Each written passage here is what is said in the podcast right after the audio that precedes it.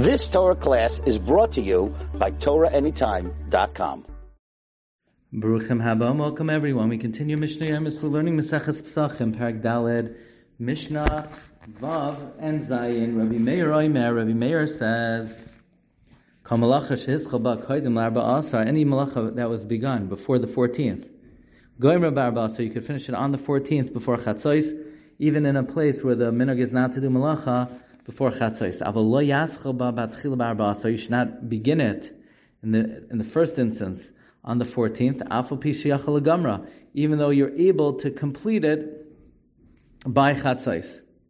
The Chachamim say sholosh umnios, three types of malacha, oisin, three types of professions. Oisin malacha b'arei pesach man chatzos. To do malacha on Erev Pesach before chatzos. Because they are considered specifically the tzar chamoyed. Ve'elohin, hachayatim, tailors, that they are permitted to do malacha on al yidei ahedyoit, hasaparim, barbers, the hakoivsin, and, launderers. Because since someone who comes from overseas or someone let out of jail, it's mutter for them to take a haircut and to launder on Chalamayid. Therefore, on the 14th of Nisan, they're all permitted to take a haircut and to launder until Chatzos.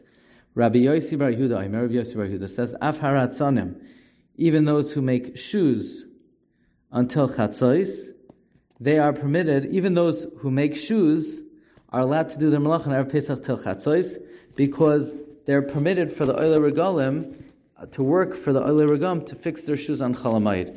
Therefore, on Erev Pesach until Chatzos, they are allowed to do make new shoes. Mishnah Zayin. Moishivin Shaivachin La Tarnagalim. You're allowed to put an egg under a chicken that it should warm and develop into a chick.